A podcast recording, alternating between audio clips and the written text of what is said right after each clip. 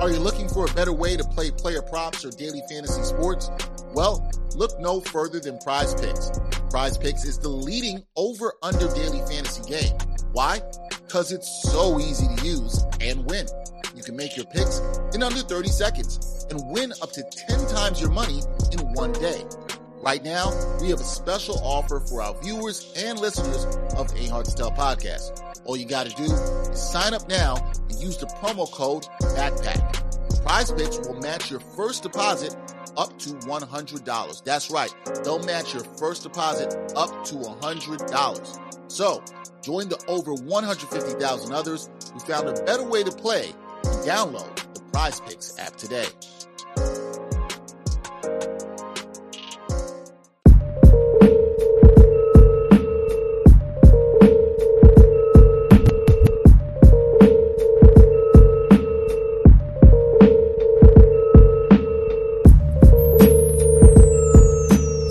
Hard to Tell podcast, episode 223. Dexter Henry, Brian Fonseca here. Stay strong, Greg. Our boy Greg just got hacked on Instagram. I thought I'd Yes, mention that at the top I- of the show. Yeah, I, I hit him up earlier about that. He's he's He's just right. trying to get his account back. You know what I'm saying? get his account. Yo, a lot of people I know getting hacked these days, man. Like out here just getting hacked. Like luckily I've been able to survive that and all my social media accounts. But anyway, uh Brian, how are you doing? This episode is I think gonna be exciting for you. You know Yes, why? sir. You know why? Because we're talking about violence. Yes, sir. whole episode. And I'm actually not even sure if our guest understands how much Brian loves violence, but Sanctioned violence. sanctioned violence. I don't. en- I don't endorse which is- like stupid testosterone shit like war or anything like that. I don't think we need that. But look, sanctioned violence or within reason. Uh, I feel like I'm getting a little echo there. Uh, sanctioned violence and within reason, you know, and it's also it's NBA playoff time. We're not going to get into too much NBA playoff stuff today because, frankly, we've been doing that on a lot of other platforms. so lot you of a lot of out. other pods. Yep. Um, but look, man, all I'm going to say is uh, I'm very excited about uh, both the show and the guest that we have today. Yes, definitely excited about this guest. Uh, been a long time coming. She does a lot of work uh, with Brian on FanDuel, and they talk about Sure. sanctioned violence. Our guest today, I'm not gonna mess up her last name because I practiced it before we came on here. Brian is looking at me like I'm gonna mess it up. She's from north of the border. She does work for FanDuel, contributing, talking about that sanctioned violence. Also on TSN, her name is Chantal Chant. She is with us. Hey. Chantal, did I get that right? Yeah, you got that right. You nailed that one. I don't know what names you were getting wrong before, but you you killed that. Yo, not many, not Not many, many. but Not many. you know, I'm, I'm, I'm pretty good. I'm pretty. I'm pretty good. Like my. and my since batting average. he's and since he intros the show because he's more professional than I am, I let him go out and you know try to try to get that right. Where I could just sit back here and just sort of mess up the show from the background. Yeah, he did he did give you some game before, right? So Yeah. you were like coaching, you were coaching that part. Yeah, he put me on game before, so that was good. Because like I, he could have let me just go out there. You know what I'm saying? Like could have just been hanging out there. But you know, we, we did fine. Chantel, how are you doing? I'm good. Thanks for having me on, guys. I'm ready to talk about uh, some violence because I do enjoy it as well. Sanctioned violence, that is. Yes. Okay, so I have a, I, before we get into stuff, I got a question for both of y'all. Why y'all love violence so much? Like I, I kind of know what Brian, but Chantel, like what drew you into the sanctioned violence? And you're like, ooh, I, I like this. I want to talk about it. Wait, hold on. What is Brian's story? Because he likes extreme violence. You know I'm what I mean? Puerto Like, That's Yo, Yo, I'm glad. I'm glad. I'm glad you know, right? Okay, but hold on. That now br- I'm gonna get. I'm gonna answer your question. I'm not gonna avoid. Yeah. But that brings me to another thing. You said extreme violence. I just want to know, like, where do you draw the line of your violence? Like, is there a place where you're like oh, I have a line too. too Shit. Oh, you do. Yeah. Yeah. I didn't so- know you- okay, so uh, Dexter, you know, you know that I like wrestling. You know that I like Yes. wrestling. All right. Yeah. So my line would be like the super hardcore death match. Fucking, you know, GCW's doing this now. Uh, I think XPW has some experience doing this. Like when it's like super bloody for no fucking reason. Like ECW is kind of like my line. And even Yeah. some of the shit that they would do back in the day, though I was very young, it'd be like, all right. okay. But like it's when it's super like just deathmatch bullshit in the middle of a backyard or whatever, like I'm not for that at this point. But Chantel says you like extreme violence, right? That, that tells me Chantel. I doesn't. just meant I meant I like I just meant like every type of violence. You know what I'm saying? Like um like Brian, do you used to watch like those fight videos on YouTube? Oh come on, like yes, yes, that is him. You know, okay, like, okay, that's I'm- extreme violence. I That's love, that's I love, extreme I violence. love, I love Narcos. I love The Wire. You know what I'm saying? Yeah. But, but like, I will, I won't lie. There's this other series I want to check out. I think it's called Somos on Netflix, and like, I didn't realize how prepared I needed to be for that. So, like, spoiler alert for people who I don't know who fucking haven't watched Somos that want to see it. But in the first episodes, very early, somebody gets shot in the head, and I wasn't prepared for that. I was just gonna get a workout in or whatever. And sometimes I like watching fights when I work out. You would imagine I'm the sure you do. I'm sure. You, I'm sure you. But do. when I saw that, I was like, "Whoa!" I I wasn't ready for that. I had to change course and watch like you know Rami or some shit. This was a long time ago. So Chantel, I will say this: I, I I I love boxing.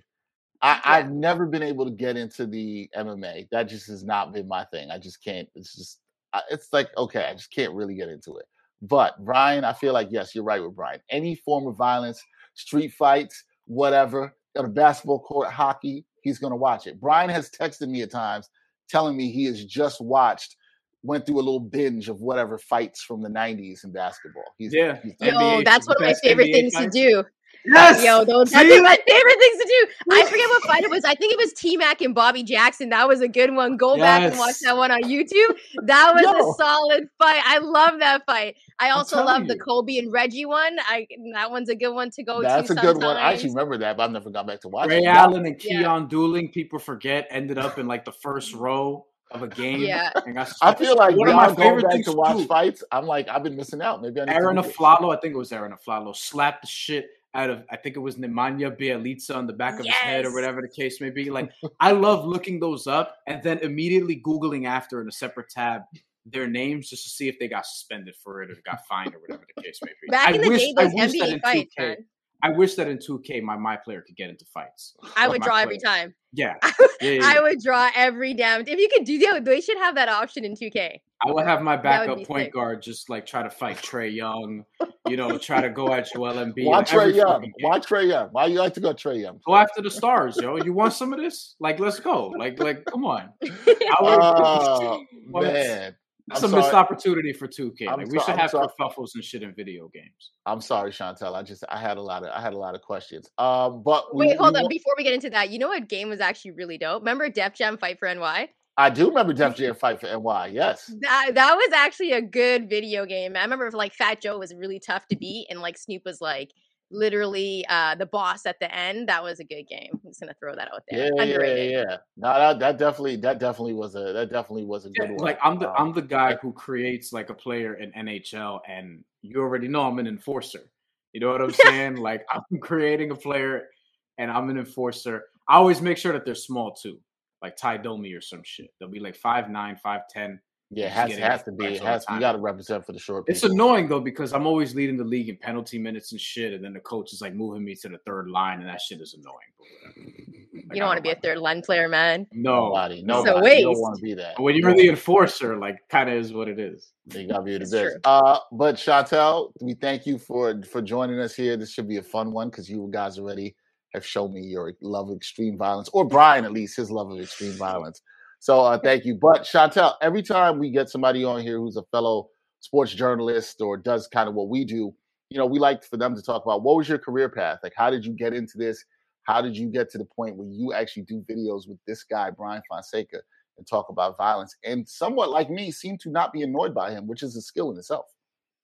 Man, I just love talking to other fight fans. Like that's always fun, right? That's always something that you can like vibe with someone with. But uh, the way I started was uh, back in the day when I was a kid growing up in Vancouver, we wouldn't get all of the NBA games here up in Canada. So I'd have to like wake up at like seven in the morning and I would watch NBA Inside stuff with like Ahmad Rashad and uh, Summer Sanders. And that was actually the reason why I wanted to get into sports. And then at nine o'clock, they'd play either the Knicks or the Bulls. And um, that's why I like I'm a crazy Knicks fan since I was a kid, which is funny because I get clowned on a lot uh, about that um, up here in Canada. But that's kind of what was like the seed for me to get into the business. And then I ended up going to school for it.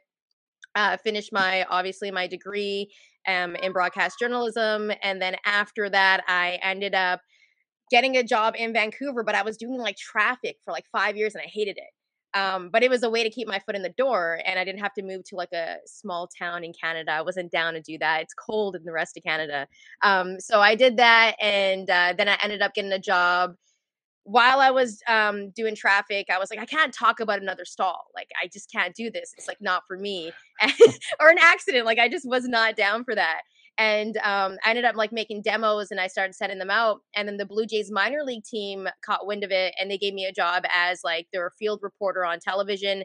And from there, I ended up getting a job with TSN Radio, had my own show on there, um, did a bunch of like um, sports update reports and all that stuff. And then from there, I, I ended up uh, transitioning into TV and whatnot. So that's kind of how it all started, though.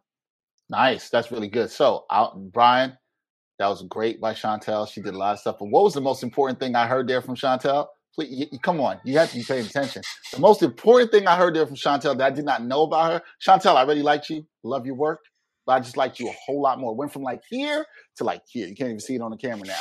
You are also a Knick fan like me. Hell yes. You have been Hell, suffering been... like me. You and... have no idea. You have no idea. I get oh, clowned. Oh, oh, oh he does. Oh, I know. oh, he does. I have to talk to you about how even in New York, people would clown me during my middle school days for being a Knick. Yeah, it, it was it was rough. Okay, Chantel, I told you, you just went from here to here. Like Thanks, we man. here. I, I, got, we, I knew we, we had this like connection, you know. And I was, yeah. you're not a Knicks fan, Brian? Like, are you like still a fan? Like, you're not a Brooklyn I, fan. I'm right? not a Knicks hater. Like, I'm I'm actually generally a Knick optimist. Um, but like, I'm not somebody who like I don't give a fuck if they win or lose. You know, like I, that's just kind of where I'm at with it. I, I Dex knows I really like RJ Barrett. Um, and I think organizationally, they're in a better place now than when I grew up because I remember uh, in video games, like I like using the Knicks in video games back in the day, except yeah. when they had like Jerome James and all that shit. But yeah, I mean, you know, nah, I'm not really a Knick fan. No, that not he's not like us at, at all whatsoever. I'm a I grew up pretty much a diehard Knick fan. I've been long suffering. Chantel, you know the pain. You know the pain, sis. You know. I watch preseason games, man. Like, come on, like yeah. The only team, games. the only team I still really root for is the Mets. Okay. You're a Knicks fan in Canada, in Western Canada. Should we add? It's a Knicks fan in Vancouver. So yeah, you know, and, and, that's why I get on the Raptor fans so much, right? Because they're just like mm. bandwagoners, right? They don't they don't know. I mean, yeah, they do. Like they've been through pain, but they don't know what it's like to be a Knicks fan. You know? That's right. That's right. So, you let them know. Exactly. And you and and you were you. I've asked you this before, but you weren't mad about like the the Grizz uh, the Grizzlies moving over from Vancouver oh, to Memphis. I was. I'm still mad about it. Like every time I oh. watch Memphis play. Every, uh, and even back in the day, remember when there used to be like those Memphis OKC matchups? I always think like that could have been Vancouver and Seattle um, so mm. yeah, I was like, I was like a kid though when they left, but I was still devastated. Um, Shareef's like obviously my favorite Grizzly of all time. Mm. So yeah, I was yeah, pretty man. upset about it.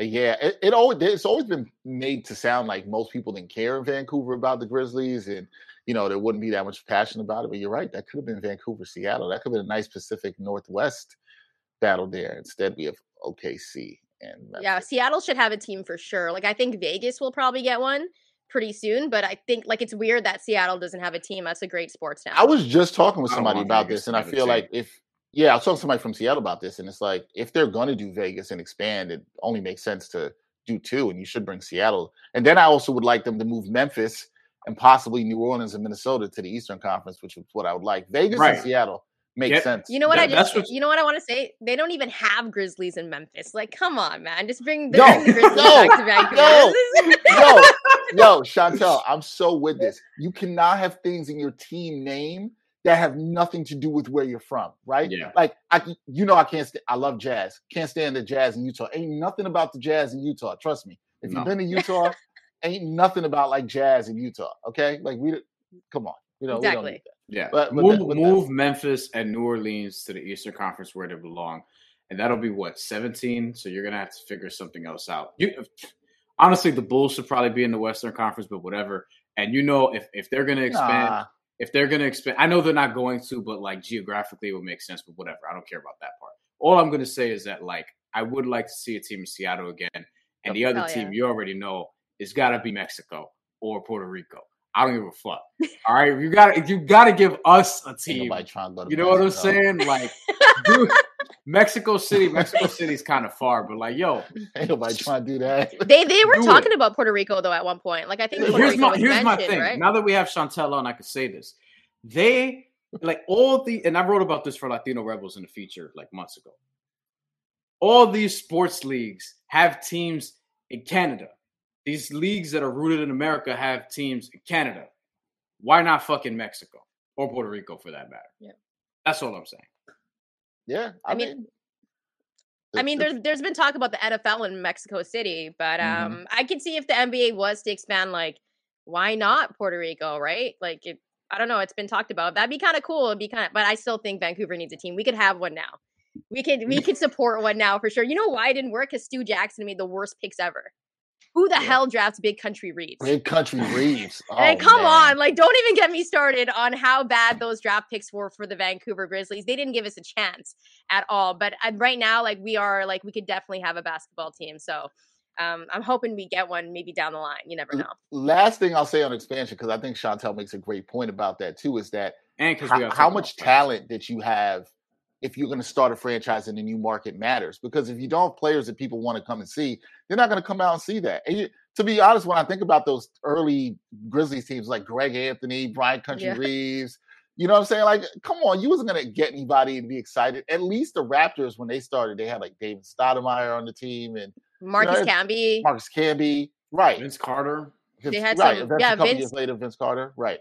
You know what's wild is like Vince doesn't get the props he deserves for like what he did in Toronto because the way he left. Because a lot of the Toronto fans are like all like they're still mad about some stuff that happened years ago. But like if it wasn't for Vince, like the Raptors wouldn't even be like he's the foundation of that. He built that. You know what I mean? Like people were checking for Raptors games because of Vince. Um, so they definitely got to give him more credit because they wanna they want to retire Kyle Lowry's jersey, and I'm like, okay, but I mean Vince's jersey should be retired.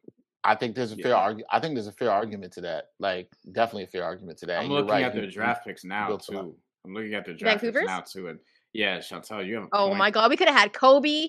We could have had Steve Shareef. Abdur like- Rahim was a good one, but then you have like Antonio Daniels went fourth overall, who's good broadcaster now, but like fourth overall pick. Yeah. Uh, Mike Bibby, I- I think he was eventually traded for White Chocolate, who you know yeah, he had highlights, but he was inefficient as fuck. Steve Francis didn't even want to go there. Stromile Nope. Swift was a and we bust. so- still, yo, we still drafted Steve Francis. Like, why would you draft him? You know, remember he had that commercial about Canadian bacon and everything. Yep. I remember that. I don't remember that. crazy. He Oh, you got I've yo seen- go on YouTube. Go oh, watch that. YouTube actually that. I've seen funny. this before. Really? I've seen it. I like how Yeah, much, it's a- Canadian bacon. that's how much of an NBA nut I am, but that's I've actually seen that before. Yes. You Oh. That's YouTube classic that. stuff. Yes. Yeah.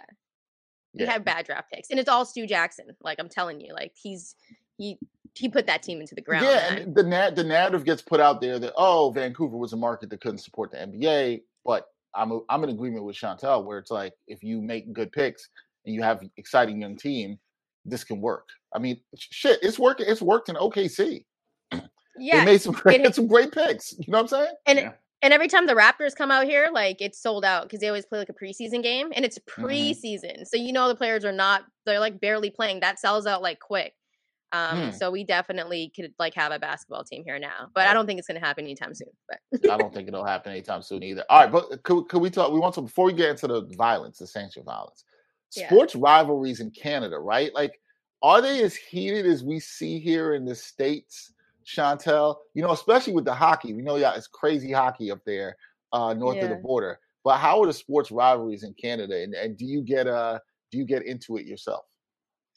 Um, honestly, with the hockey stuff, like it's definitely a rivalry, especially like if it's like Toronto and the Habs, like they hate each other. I'm out in Vancouver on the West Coast, so like I don't like the Flames or the Oilers, and people go pretty hard for their teams. Um, but those are the rivalries, and it can get pretty crazy. Not so much for like obviously we have one basketball team, and that's the Raptors in Canada. And a lot of people, if you're not from Toronto or like a diehard Raps fan, you're not going to be a Raptors fan. Like personally, like I could care less about the Raptors. Um, and then number two is like the one team that Canada really rides for is the Toronto Blue Jays. I would probably say, you know, so there's a lot of Jays fans that like hate the Yankees, hate the Red Sox and stuff like that. But um, I would say hockey, yeah, we definitely we take that personally. So um, right now there's three Canadian teams in the Stanley Cup playoffs, and if you're in Canada and your team isn't in it, you're rooting for all those teams to lose. Damn, that's, that's a- Yeah, we don't like, want uh, anyone to win it. Yeah, you unless don't it's want anyone to win it. Are you a hockey fan? Do you have a hockey team that you support? Yeah, I'm like a Vancouver Canucks fan. So oh, so you're a Canucks um, fan. Okay. Yeah, out here in Did Vancouver. you not appreciate when The Rock cut a promo in Vancouver and called you all mother Canuckers? No, I didn't mind. It was The Rock, man. It was The Rock, man. I, I didn't mind. The Rock's always out here in Vancouver, like doing movies and stuff. So yeah.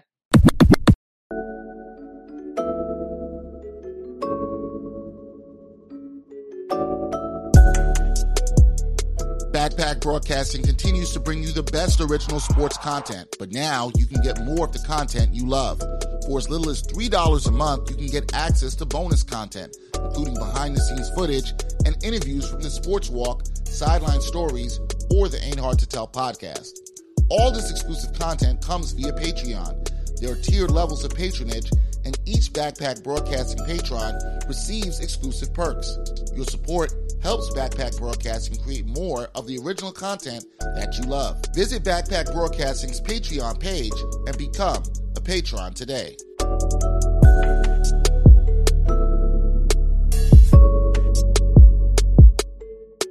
We're gonna get into the sanctioned violence. This is gonna happen. Here we uh, fucking go. All right, Brian, ex- Chantel. ex- excited. Brian is gonna throw some fights. You, Brian, t- take it away. This is Brian's expertise. He's gonna take it away. So here's what we have on because you're gonna pick the direction we go on. There's a lot of shit on the board. You could also go off the board if you really, really want to, but I think there's a lot of stuff on the board that you're gonna want to get at. So what should we get into first? We have Canelo Alvarez being outboxed by Dimitri Bivol, which happened this past week, which was shocking to a lot of people. Uh, we have possible rematch between Katie Taylor and Amanda Serrano, and well, that fight just happened. Uh, should we get Canelo and Triple G for the third fucking time, or something else? Uh, Terrence Crawford versus Errol Spence, still talking, still in the works. We think, we hope so. Uh, Jermell Charlo versus Brian Castano, which is this weekend. And then we have a couple UFC things. Rose Namajunas lays an egg versus Carla Esparza, which I'm still fucking mad about because I bet on that. Yeah. Um, I bet on what's that next too. for Charles Oliveira after dominating Justin Gaethje and Michael Chandler kicking the shit out of Tony Ferguson? So where we start? Oh, that's all fire. Let's start with Canelo and Bivol because I think that's like the most There shocking we thing that happened this weekend, right? Um, that's crazy. And we talked a little bit about the scorecards, I think, before we got on air. 115 to 113, like what fight were they watching? Dimitri Bivol. They he dominated the entire fight. I think I gave Canelo like maybe three rounds if I was Yo, being a little bit nine generous. three, you know at, what I'm nine saying? three at best, Chantel. 9 3 Mhm. at best. Yeah. That's 117, 111. And the thing, the thing is too, like Dimitri Bivol, like a lot of people didn't know about him prior to this, but and he's Russian, so you know it's a little like we gotta, you know, like we Yeah. gotta, we kind of gotta tiptoe around that part of it. He wasn't allowed to come out with the flag or have his national anthem sung before the fight because he is Russian and everything going on out there that which we've talked about. But yeah, uh, best light heavyweight in the world right now, probably 20 and 0, 11 knockouts, and he used his range and his jab to really outbox Canelo Alvarez. Chantel, like, did this surprise you? Because like I I was somebody who wasn't underestimating Bivol, but I felt like I was in hindsight because I knew he was good, but I didn't see this coming. No, you talked about it, man. Like he was controlling the distance, and Canelo, I've never seen him that frustrated before. He was Dimitri Bivol was throwing like jabs, triple da- jabs, and he was just using his jab to control that fight and the distance. And Canelo, like when he had him on the ropes, like when have we ever seen Canelo that frustrated before? And I think that because he was able to control the distance so well, that he dominated that fight, and his footwork was looking pretty good. I've never seen Canelo be that frustrated before ever. And it kind of just brings up the question like, was, you know, 175 way too much for Canelo? Because Canelo did get some good shots and some combos off on him, but it didn't sting him at all. So when you think about the power, was the power like com- at 175 just not a factor for Bivol? So that was my one thing because I'm like, man, like maybe he got to go back down to 168 and, you know, fight Charlo and uh, Benavidez, right? Maybe that's where he's best at. But there's a rematch clause, so I th- I don't think the rematch goes any different though. Me neither. I don't Yo, think it does. I- and the thing is, I like, feel the same way. Yeah. I don't think it goes any different. Canelo sneaky is like sneakily is like 61 fights into his pro career at this point. Um, is somebody who turned pro in like 2005 or 2006 or something like that. He's 31. I think he's gonna be 32 later this year. Uh, I don't think this goes differently if they have a rematch. I also just think that Bivol is just really good at light heavyweight, and Canelo should drop down. I don't want him to exercise that rematch clause because I don't really have a big interest to see this fight again. I think Canelo before benefited from like picking sort of the right light heavyweights to go at. and you know Sergey Kovalev was somebody who I thought Canelo would have a tougher time with him, and he did early on, but then was able to like knock him out later on in that fight. So, and Sergey Kovalev actually is fighting this weekend in the fight that I don't think a lot of people are going to watch. Shout out to Triller.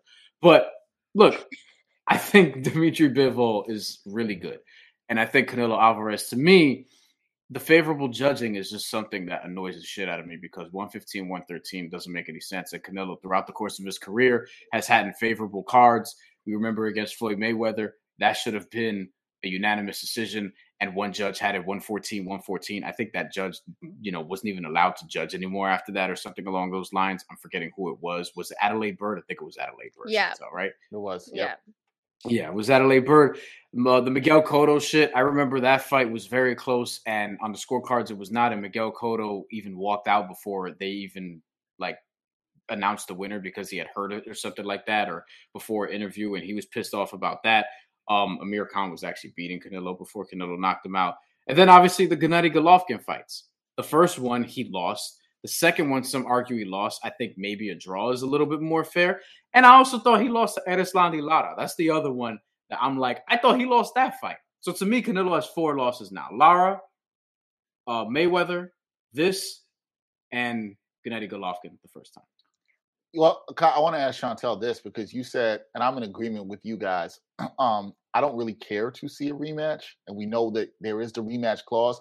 But do you think it'll be he'll take it? Like the, we will get the rematch because I think we're going to get it, even though I think all yeah. three of us don't really want it. we're going to get it. Um, and so I guess is there any hope uh, that you see Canelo boxing better in this one, or is he going to humble his ass and say, you know, I'm gonna go back down to 168? I have a feeling he's going to take that rematch clause because he wants to make history in four divisions and be, I think, only the fourth Mexican ever to win a title in uh, four different divisions. So I think that's what he's trying to do. So I think there will be a rematch. And honestly, like even Bivol defensively was really, really good. And you kind of saw when he was going to his high guard, his arm was all bruised up because Canelo did work on that arm. But like I said, like his power wasn't really doing anything against Bivol. So I think we definitely see that. I really believe he should go down back to you know uh, uh, 168. I think that's where he does a lot of damage, and I want to get the fight against Charlo because there was talk about him fighting Charlo before, and that never happened. And then he can fight Benavidez and maybe an Andrade, and maybe we do get the Triple G trilogy, right? I know, um, Dex, like when you when uh, Brian mentioned the trilogy, you were not feeling it. Do you not want to see that trilogy? Uh, I, I want to see it more than I want to see him fight Bivol again. I'll say that much, right? But I'm not like I'm not too enamored about it. Triple G, where he's at in his career against Canelo, I'm not excited about it. Let's put it like that. I'm kind of lukewarm with it. I'd watch it though. Don't get me wrong. I'll watch it, and I'm definitely more excited in seeing him fight Bivol again because of the because of all the reasons you brought up, Chantel. I think that Canelo was just I don't want to say overmatched. He was clearly outskilled. I saw the same thing.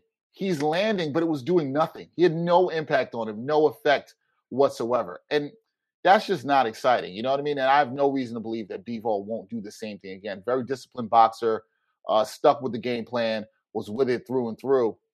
I think you would see that again. Canelo Triple G, yeah, I'd watch it, but I'm not super excited for it at all. So are you are you excited for it? Is that one you get excited for? I'm kind of meh.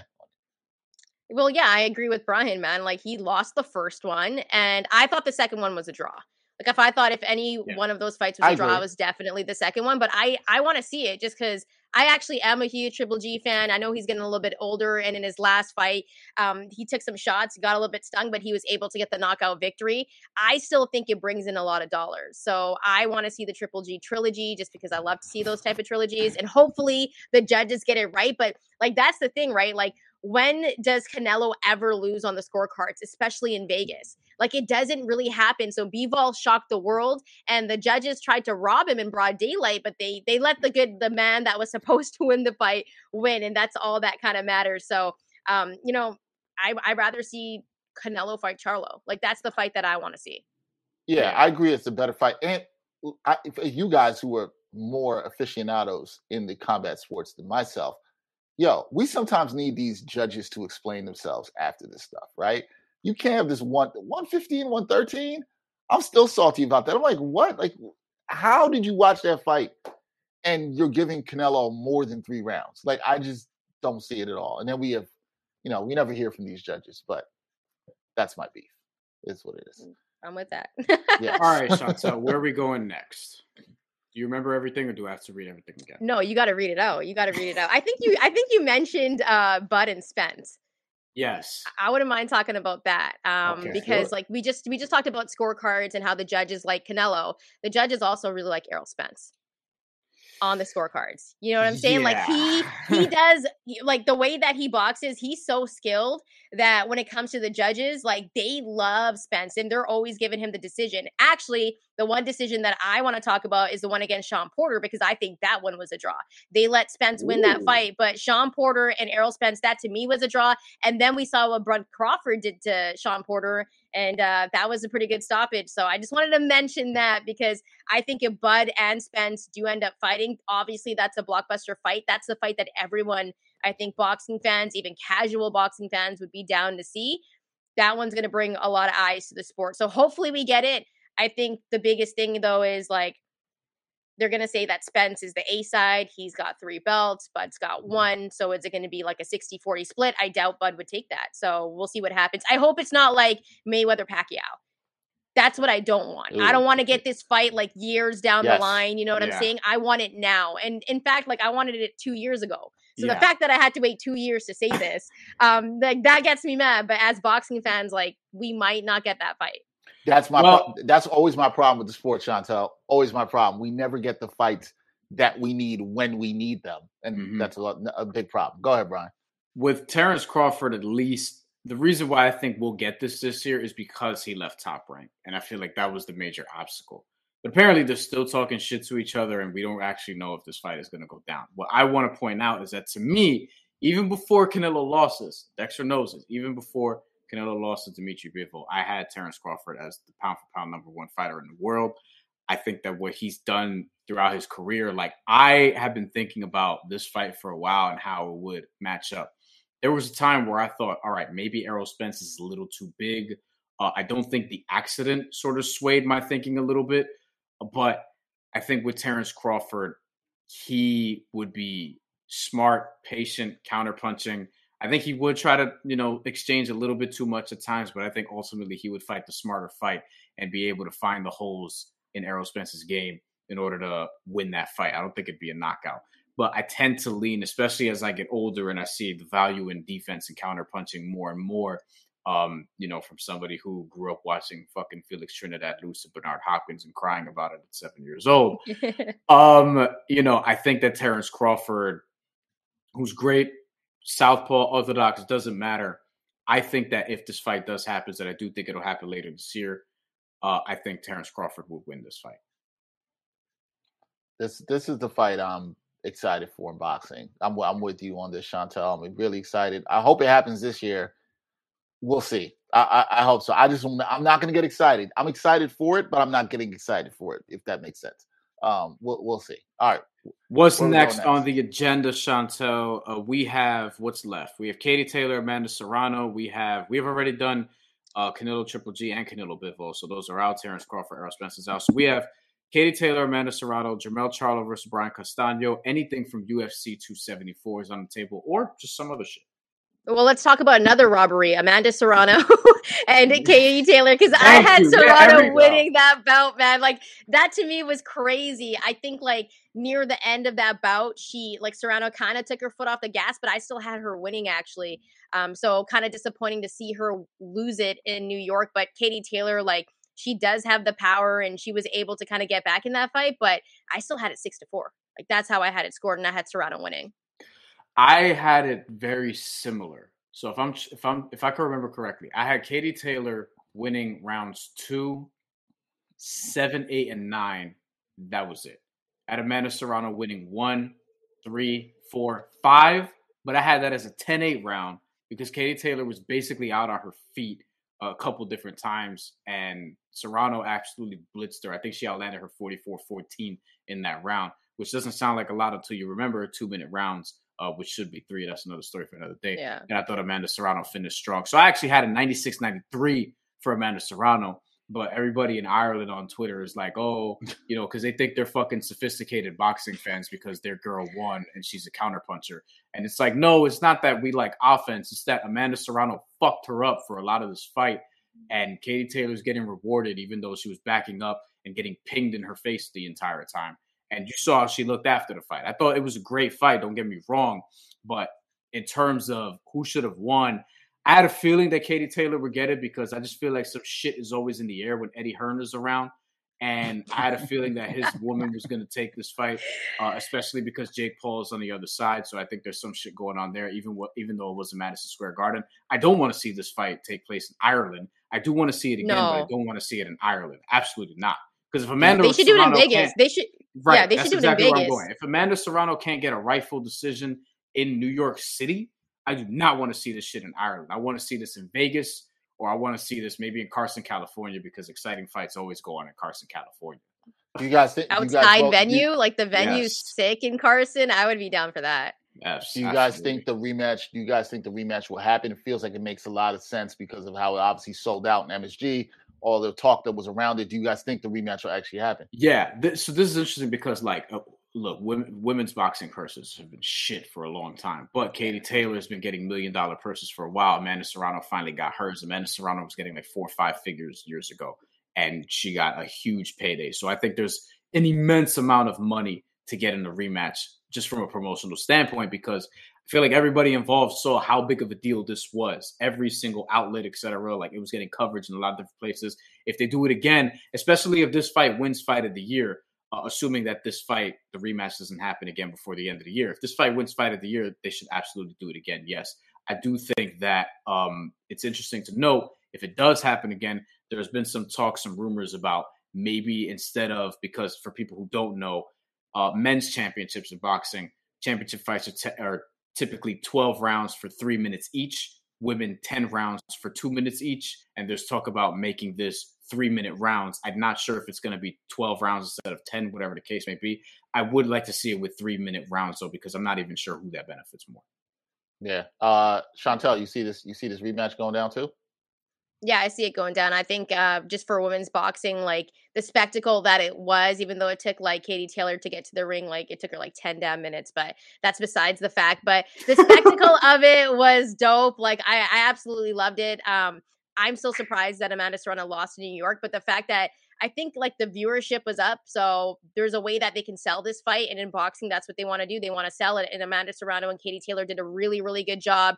And that night, I think there was two fights on, but I think this was the bigger one in my opinion. And I think it kind of puts women's boxing on a different platform. So I think we do get a second one, but where is it going to be? And I agree with Brian. Like, I don't want it to be in New York um, if she couldn't get that decision in New York in the first place, and definitely don't want it in Ireland. And also, that kind of messes up with the time, right? When it's like overseas, then it's like the timing's going to be off. So I would love to see it in Vegas actually, because I think those ladies deserve the spotlight. And if we get the second one and Amanda Serrano wins, like, do we get a trilogy? Who knows? I think it could be dope. But I think there's some good fights in women's boxing to make, like Alicia Baumgardner and Mikaela Mayer. I think could be a really good one too. Yeah, I'm, I'm excited mm. for this mm. women's women's boxing. Now it's funny because I didn't watch the Serrano uh, Taylor fight live, but Brian, I did go back and watch it, and I scored it the same as Chantel. I had it six four, Amanda Serrano. With I'm forgetting what what round was it? Was it the fifth? Yes, uh, the fifth round. She got busy. Well, she she got busy with her, and I had that as a 10-8 round too, Brian. so you had the same that. score as me because I had yeah, I pretty much had the same score. Six four with the 10-8 round. Yeah. yeah. because I knew I knew I didn't get to watch it due to having to be up early for work, but I did want to rewatch it before we did this podcast, and I was like, Brian kept saying to me, "Yo, she got robbed. She got robbed," and I was like, I was just like, "Yo, how'd they really give this to Katie Taylor?" I didn't really see it here. I was trying to even think if I could make sense of it, and I just was not coming to that conclusion particularly after that fifth round. So, um, yeah, I but I do I want to see a rematch? Absolutely. Do I want to see it in Ireland? No. Nah, I think you could potentially make, and I think, I think, uh, I think Amanda Serrano takes the rematch. I think you could potentially make this a trilogy too. Like that's the other thing. Yeah, I'm, I'm, you want to talk about like women's boxing really growing or whatever, like I think that this being a trilogy is something that would make a lot of sense too. Uh, but makes first, a lot of sense. First, you got to make the second fight, and Amanda Serrano would have to win that for people to want to see the third fight. definitely. Exactly. For There's some good matches to be made in women's boxing for sure. We see Yeah. Claressa Shields just talking a lot on Twitter. I, I love it. I'm a big Claressa Shields fan, so I can't like wait her till she too. fights next. There we go. All right, where we going next? Where are we going go- next? Should we go Charlo and Castano? Yes, Because because that's eh, mainly because there's a lot there's a lot going on in terms of like the the ramifications of who wins, as we talked about earlier, Chantel. Just for people who don't know, and this this surprised me, and like just thinking about it again because I had forgotten. Because look, in boxing, and this is not something that I typically uh, complain about because like you know I actually get it, but like I also don't think that we don't need five fucking titles for every weight class plus the ring magazine title and then the WBA having a super title, a regular title, and then an interim title, and then you have the WBC having a fucking diamond title, whatever the case may be. The point is that Jermell Charlo has a WBC, WBA, super, uh, IBF, and WBO title, so he's the undisputed champion at 154. Um, but he had a draw with Brian Carlos Castaño last time they fought, Chantel. And I'm going to toss this to you because this fight was 10 months ago. It was a draw. Some people think Charlo lost, and they're having a rematch this weekend for all those belts. Yeah, people forget that Brian Castano. I think a lot of people didn't know about him, but actually in the amateur ranks, he has a win against Errol Spence, and Spence didn't lose a lot in the mm. amateur ranks, so that's something to think about. But on in this first fight, like we saw Castano, he likes to get in on the inside, and he likes to let his hands go. He like he's a come forward guy, and he put pressure on Charlo in that fight, and he was cutting off the ring really, really well. And for most of the fight, I thought Castano was winning, and then Charlo turned it up in the later rounds and that's why it ended up being a draw. But I think all around, Charlo is the better boxer. He's got ridiculous power. You know, when he's throwing jabs, he's got power in them. He's got that nasty uppercut that we didn't see a lot in that fight. Uh, he's got really good footwork. And I think that he's going to make the adjustments for this fight. I think it's going to be really close, though, and it could go either way. But this is for Undisputed King at 154. And so this is a huge fight this weekend. It's the second one. I think it's going to be a very, very close fight. I do have Charlo edging it out though and winning the decision, but I think Charlo's going to be making the adjustments from last fight because what we saw Castano do and how he was cutting off the ring, it was giving Charlo some major problems. Yeah. And in 2019, I remember this was the first time I saw Castaño live because he came out here to Barclays Center. He fought Erislandy Lara to a draw, which I am somebody who holds Lara in high regard because I think that he's been robbed against Canelo Alvarez. He obviously Mm. got robbed against Paul Williams. I think he should be at a different place in his career than he is, and he actually has a fight coming up, I believe, on the Gervonta Davis undercard. So I think he's coming back uh, to Barclays Center again. But I think that Castaño could win this fight. I'm just not sure because, like, we've seen Charlo. We saw it against Josh Jackson, as we mentioned earlier, like before we got started. Like, he's been down on cards and has been able to come back, utilize his power in a way that's reflective of his brother Jermall, who people, you know, consider the more stronger fighter, and then be able to really like change a fight on a dime in a way that I don't know if Castaño is capable of. So that's sort of a wild card there for me. Uh, I think Charlo's really good. I also think that the implications for both Charlos, because Jermall Charlo has a fight coming up as well, where we just talked about Canelo and the possibilities there. Like I would not, I would not mind seeing Canelo fight one of these guys next. Yes. So I would absolutely. I, that's who I want Canelo to fight next. If not, like the Triple G rematch, I'll I'll watch it, but like, and I'll get it from a business standpoint. Like it's going to make more money than him fighting Demetrius Andrade or against either Charlo brother, I suppose. But I still would rather see it from a boxing standpoint. Canelo fight one of those guys next. So if Jermell Charlo could get by Brian Castaño, which is not a given because Castaño is really good, then that'll potentially set something up in that field, hopefully. Uh, because Jermell, both Charlos deserve big, big, big, big fights. And Brian Carlos Castaño, if he wins this, he deserves one too. Because having a draw with Erislandy Lara and then being able to have a draw with Jermell Charlo and then potentially beating him, if he could do it and leave no doubt, he'll be on his way too. And he needs to because he's sneaky in his uh, mid thirties already, early to mid thirties. Yeah. Yeah, damn, he's there. He's there already. All right, where where are we go? Where are we going? And also next? this weekend, I will mention Jaron Ennis on the under. Yes, that's the show. yes. who who I who I man. who I spoke to, um, and it'll be an interview with me and him coming out uh Thursday of this week. I spoke to him, really liked his energy in talking to him, and hopefully he'll be on this podcast soon. We're trying to make that happen, but I like his energy. Lo- what? Yeah, I'm I'm really intrigued to see what he can do, but he seems very focused uh, for his opponent this weekend. I think he'll take care of business. So yes, that we'll- dude we'll see is. I'm not He's the gonna real lie- deal. Yeah, that dude. That dude is a, and I mean this in the best way possible. He's a motherfucker. Like Yeah. for real. power, both hands, looking looking vicious, um, but focused. I think he's focused on the opportunity to get to the next level. So I'm I'm intrigued to see that with him. They, they definitely somebody people should watch this weekend for sure. Definitely for sure. Uh, All right, Chantel. We have we only have a couple things left on the board, so we may not get to all of it. But we basically have UFC 274. You can pick something from there, or we can go off the board where we could just go on to something else and just stick with boxing. So talk about your boy Jake Paul. Oh no, we, we, we don't want to talk about Jake Paul. You know I what? don't UFC trust me. I don't. I, I think we got to do a little bit of uh, more violence. So I think we got to roll with UFC because what we saw with Michael Chandler and Tony Ferguson was crazy. Like it Dexter, was look vicious. up this knockout. Look up this You knockout have if you to. haven't seen it. I, I You- okay. Who who am I looking up? Because Michael I, Chandler, because for people like Michael Chandler and Tony Ferguson, it's a front kick knockout. okay, yeah. I that know. I- you're gonna react to it because Dexter loves good knockouts, though he prefers them in boxing. Uh, he loves great knockouts, and this one was the knockout. uh, Did he get performance of the night shots out? I'm not even sure. Like, did Michael Chandler? I, Damn, people I out think he did. Yeah, he did. It was crazy. People out Yeah. here saying that he's ended his career. Well, Tony Ferguson has been on a downhill sort of. Oh, yeah. Okay, Dexter saw the knockout. Uh, okay. that, that yeah that, exactly exactly how you just Yes. reacted like it was insane and uh oh, like damn, tony ferguson his last win was what? Like cowboy cerrone? Like i'm trying to think. Like i think it was Yes. cowboy cerrone right? So it's been a while. He's dropped three fights in a row. He lost to oliveira. He lost to Gaethje. it's been a minute. He fought cowboy cerrone like a long time ago and like i don't know if you would hold that up to weight. So i feel for tony ferguson because i was like rooting for him but michael chandler man just a beast.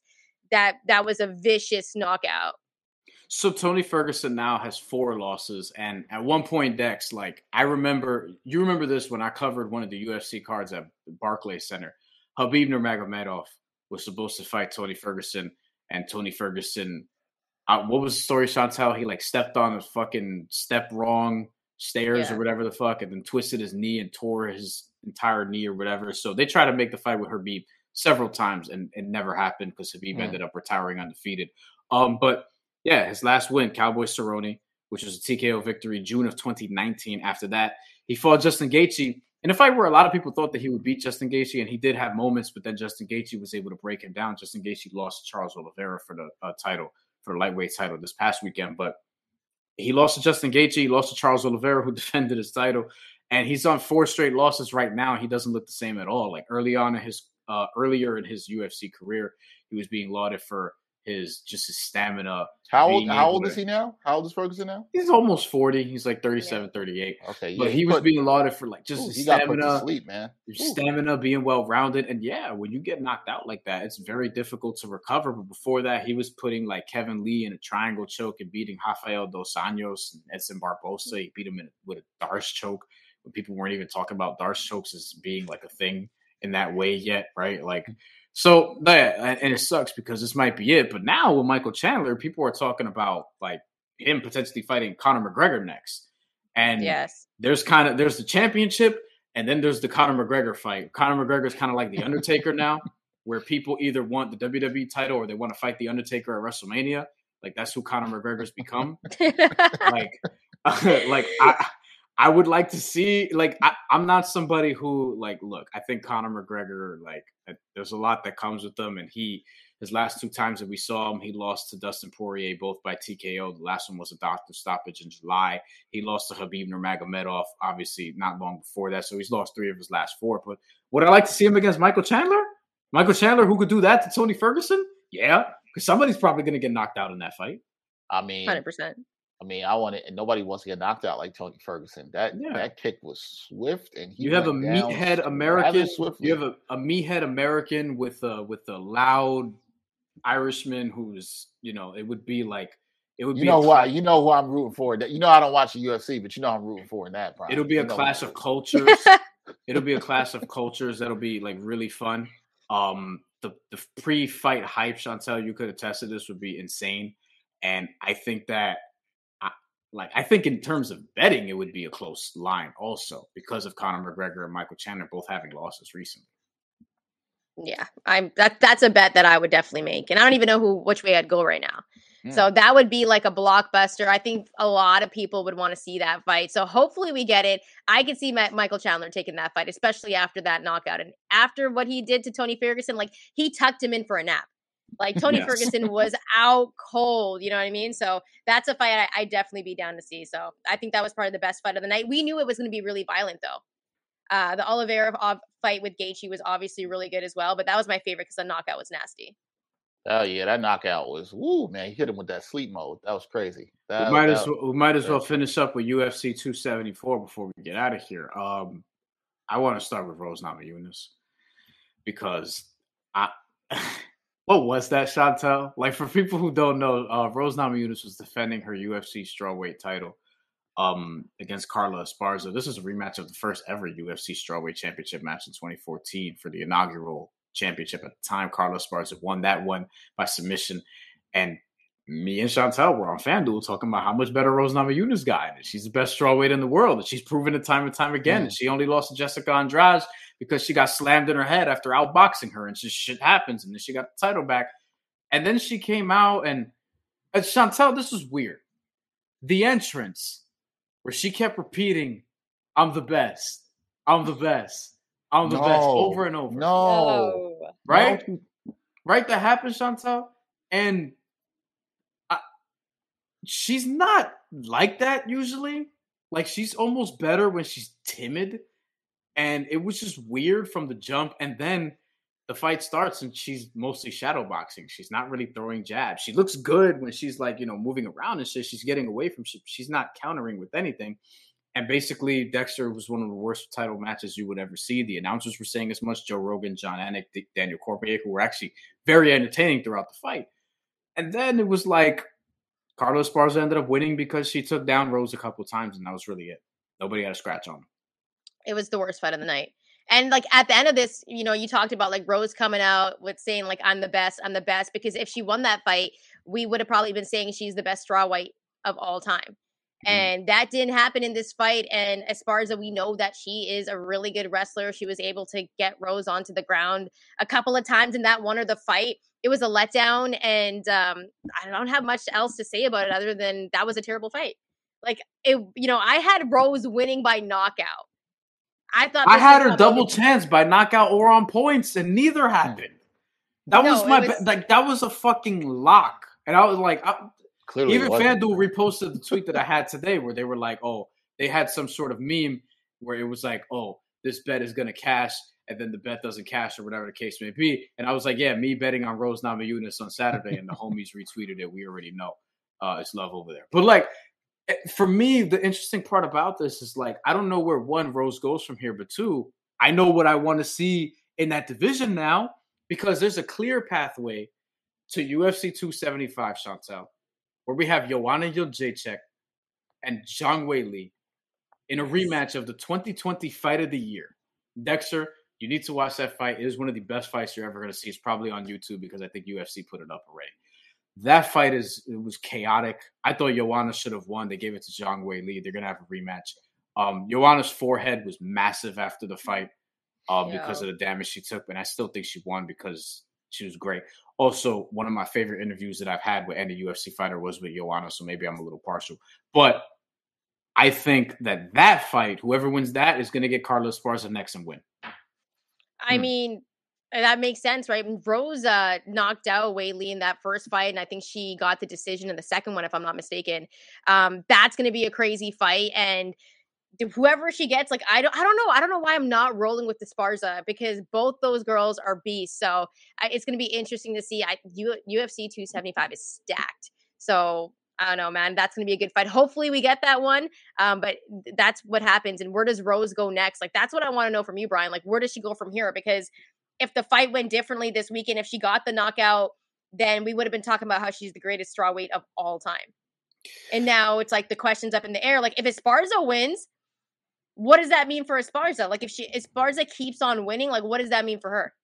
Well, I can't get the image out of my head. So we mentioned Dexter and put put everyone on the screen here because I want to see how you just generally react to this. But Okay, we'll um, Carla Esparza did win that title against Rose Namajunas. Hmm and she lost her first title defense to Joanna Jędrzejczyk, and she got fucked up. All right, like, like like real like real bad. Like if you love boxing and you appreciate good stand up fighting, Joanna just absolutely picked her apart. Joanna huh. was a world champion kickboxer before she turned to MMA, and Joanna's just like I I love like her takedown defense is a is the reason why she's able to stand up and just destroy fighters like that. She uh is one of the she's really one of the best strawweights of all time. Rose beat her twice. Second one a little more debatable, but that's another story for another day. But Rose did beat her twice. And I do think the winner of that would be Carla Esparza because of that. I I, I think I, I, see, but I see Joanna winning this rematch and then beating Carla Esparza again.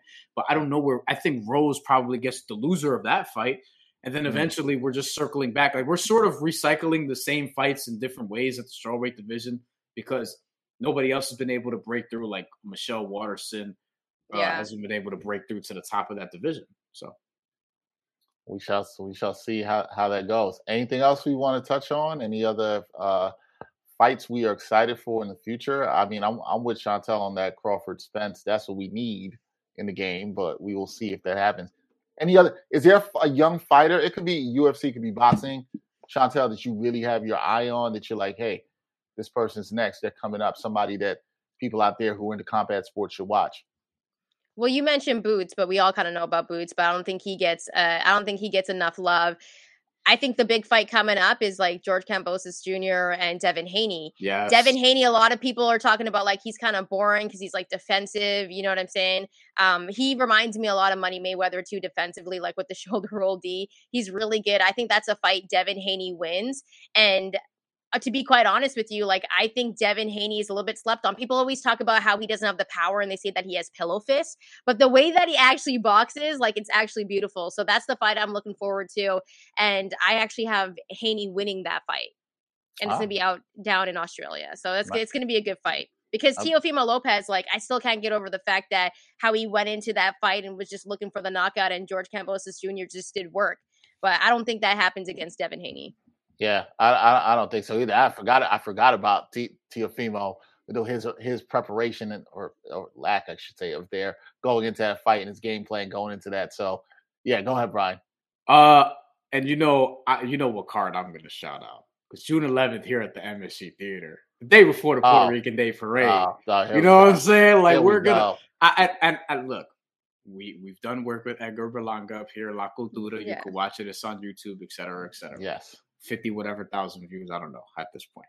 Edgar Berlanga's fighting on that card against Roamer Alexis Angulo. But Xander Zayas. Yeah. That's oh. that like that's oh, yo, dude. yo, thanks for bringing him up because I forgot there was I don't remember what fight was that, Brian, and you were like, you gotta watch it. Watch I, hadn't watched, I hadn't watched him yet, and I was like, texting Brian was like, oh, okay.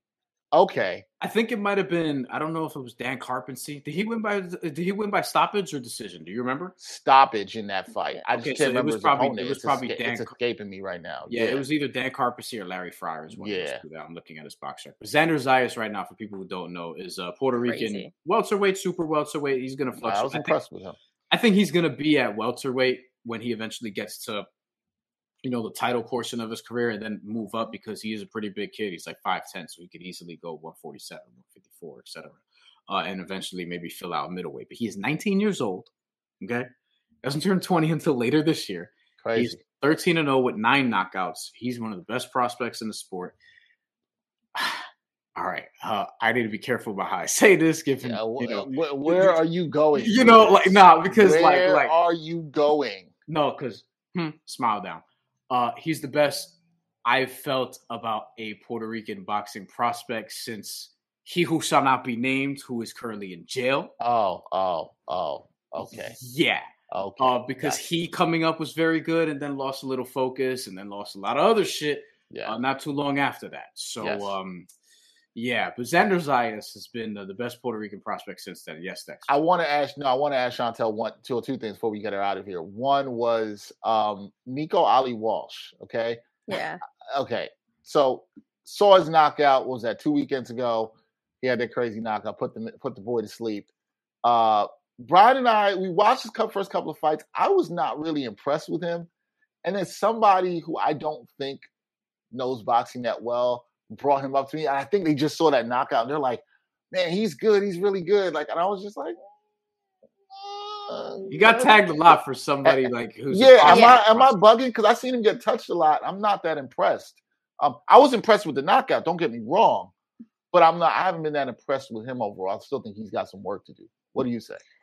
I think he got a little bit better in his last fight, but I agree with you guys. Like he's looking good and he's winning fights, and I think the fact that his name is Ali, we know that he's his grandson. I think that holds a lot of weight in what's going on with how Top Rank promotes him. But right now, like he's kind of must watch, right? People are watching to see him fight a little bit, and uh, I think he's gotten a little bit better. I definitely need to see see more.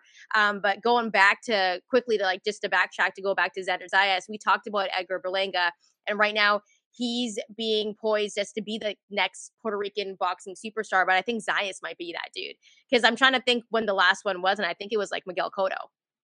Oh yeah, he was the he was the next he was the last biggest one, right? So um, well, I'm the guy yeah. to go to for that information, and I would probably verify that you are correct because he he, he who shall not be named had a chance and that didn't yes. happen.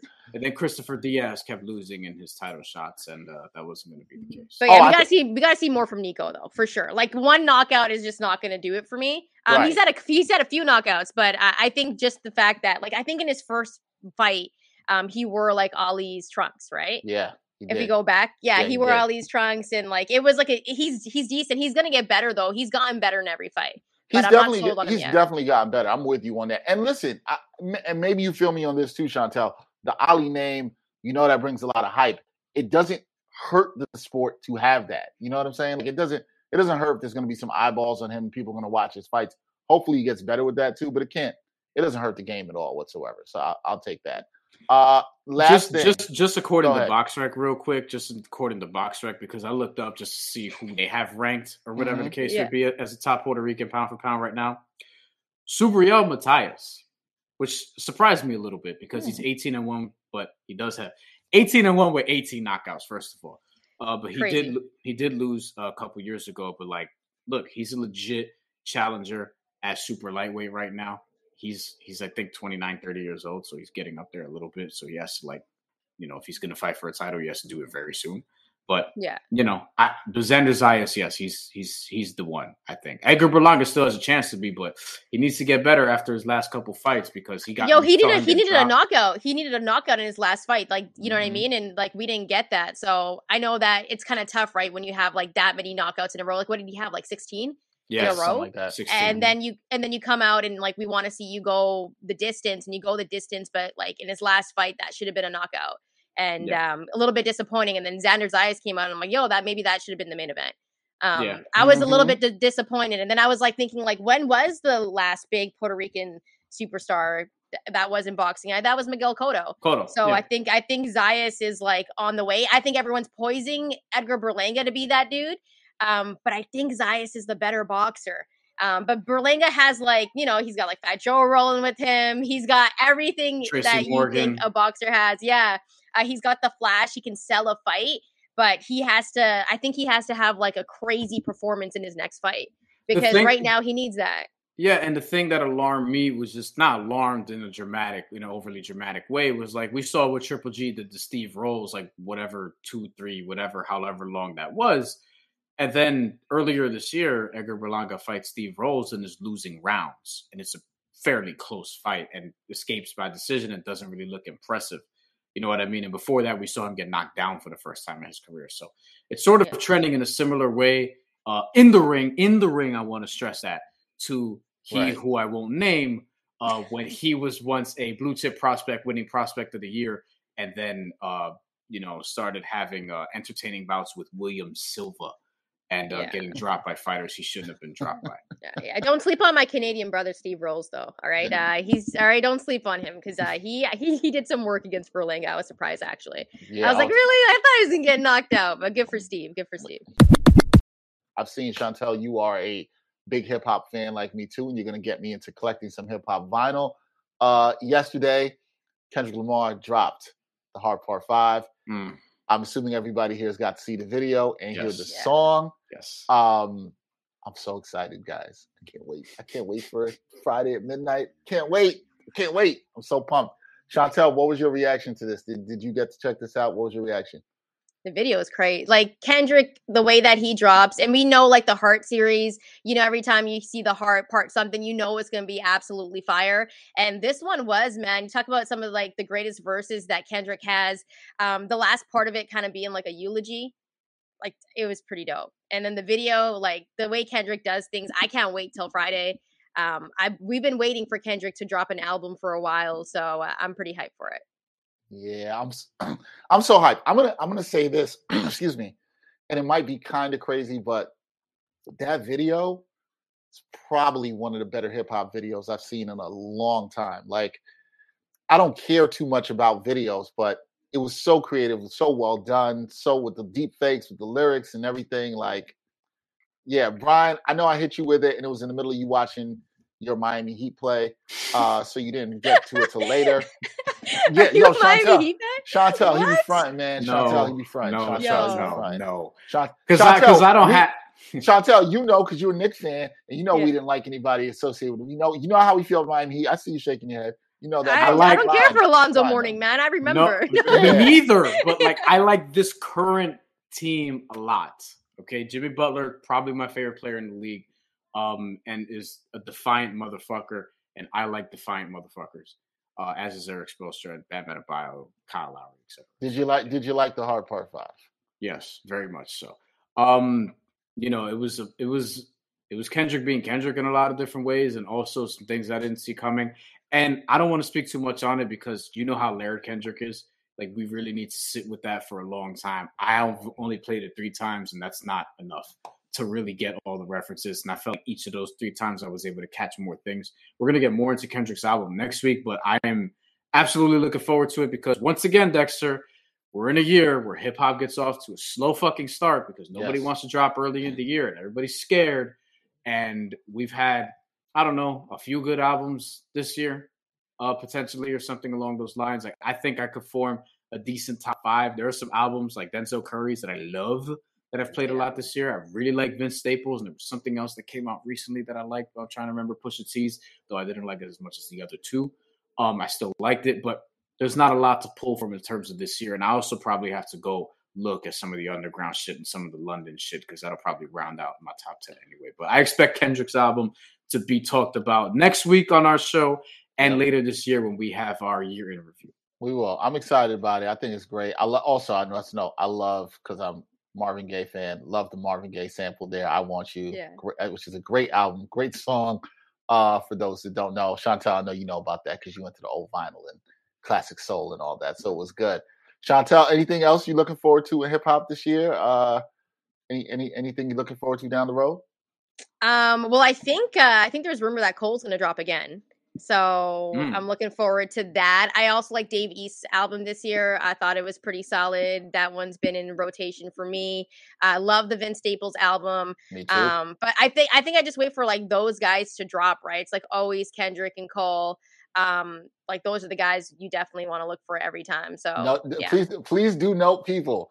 Our Canadian sister here did not mention Drake at all. Not once. She did not say anything about Drake. I like Ah, Drake, but I like you know like I think Drake's supposed to drop too, but I'm not always going to it. Like I haven't really like loved something from Drake since like Ever. no, I liked I I I I, I liked um I liked So Far Gone. Like you know when, when that came out, you know what I mean? Oh, like Yeah. so I, I long like, ago. Jesus. I- That's a long Exactly, time. That's a long exactly. time ago, though, Chantel. That's what a I'm long saying, you know. But like Drake is good. Like Drake is like the type of rapper that you put in the car that like everyone can enjoy because it's not like I'm gonna be in the car and like listen to Benny and like everyone's gonna be like, oh, this is dope. You know what I mean? Benny's then you another got to get better friends then if that's the case. Listen, my my Canadian girlfriends all like Drake. You know what I mean? So um, they all Yo, like like, Drake. I love that I ain't Chantel. All the Drake girls love Drake. Chantel is car. different. She's I don't. I don't. I don't even dislike Drake necessarily, but like I just he's just so overrated to me. I like. I, li- I like Drake. I'm just kind of more into that vibe with Chantel. like he just he because he he's a dude like people do this all the time now but he drops albums and i'll see or songs rather and i'll just see people eight minutes after it drops just putting the lyrics on twitter like it's supposed to be the fucking deep captions on Instagram. and it's like and it's like Uh. yo this is like it's fine you know what like i mean Okay, But, it's an okay bar. It's not even that. Like Yeah. again, I like Drake. There's Drake music I really enjoy. I Yeah. just, I I'll say we talked about this on the show before. I just don't think he makes great albums, and so you know, when it comes to that, I prefer artists like Kendrick or Cole, um, who I think are the two best of this generation. And Yeah. you know, sure. that's Kings slouch Disease to three might come out this year, Dex. Who? Kings of Disease three might come out this year. That might come out this year too. So we'll we'll see. I'm also yeah, the fall off uh, Cole definitely looking forward to. I think that could be coming. So we'll see. It should be an exciting year for hip hop. Chantel, you have rocked with us longer than even we expected. We thank you. It's been fun, and because I found out you're a Knick fan now, you got to come rock with me on my NBA show. We gotta we're gonna have Oh, to link up. Yeah, we're gonna have we're gonna have to do some uh, trips down Knicks misery lane and potential Knicks futures and stuff. We'll, we'll Y'all have for a sure. very I dig that. We're gonna have a good time with that because there's a Yeah. lot of misery, but I think Yes. we're I think they're gonna make some some good moves. Hopefully, Y'all have Okay. a very important off season coming up. We do, I'll we say do. that. Chantel, Chantel, I'm gonna have to get you on in the off season. We're gonna have to, we're gonna have to talk about that. That is Chantel Shand, um, uh, Chand, right? I almost messed that up again. Almost messed it up there. See, you got it right. You, you corrected I s- yourself. That's I good enough. corrected But myself. I was like, ooh, I, I corrected myself. Please uh, follow her, check her out, her work. You'll see her with Brian a lot on FanDuel. They do a great job with all the combat sports. I enjoy watching you guys when you're on the live stream. So seriously, uh, keep keep it up. Also check her out on TSN. So for Chantel and Brian, Yes, I'm Dexter. Henry. Until next time, y'all. Peace.